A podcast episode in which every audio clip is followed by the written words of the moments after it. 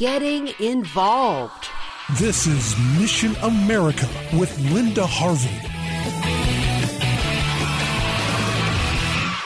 For two decades, ever since we started Mission America and embarked on our pro family outreach, my hope was to encourage more and more Christians, especially parents, to get involved in their local schools and get involved in voting and making political decisions. So much of what is happening in our culture could be turned around with the concern and involvement of believers. Well, it's looking like that happened in the recent election. Regardless of how the presidential race finally shakes out, one positive trend was the sheer volume of Christians who turned out to vote. And when choosing a presidential candidate, politically engaged Christians overwhelmingly chose President Trump a post election survey from the research firm associated with George Barna has put together a very promising picture about how Christians voted.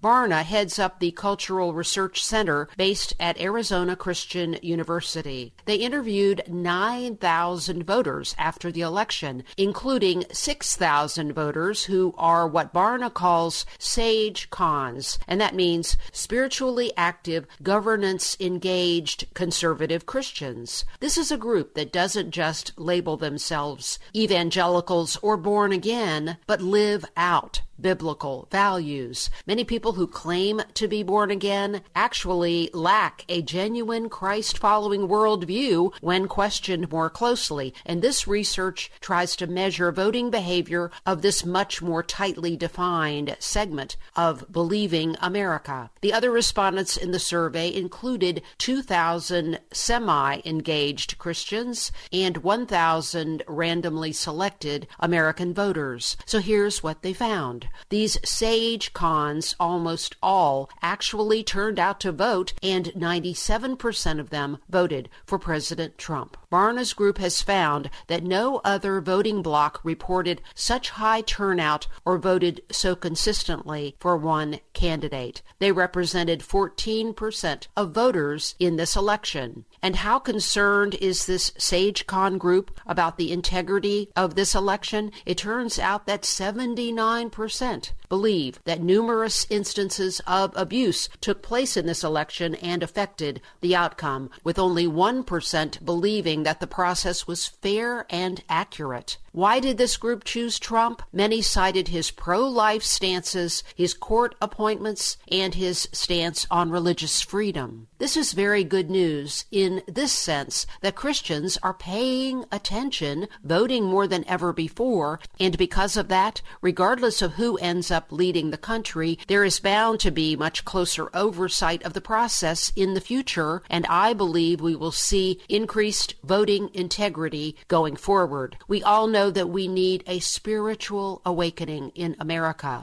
But here's news of a political awakening, and that can give us a lot to be encouraged about. Let's be hopeful about the future and continue to stay involved. I'm Linda Harvey. Thanks for listening. For more information and lots of news and Christian commentary on today's culture, log on to missionamerica.com. That's missionamerica.com. And be sure to listen to Mission America every Saturday afternoon from 1 to 1.30 here on AM 880 and 104.5 FM The Word, WRFD. And remember, with God, all things are still possible.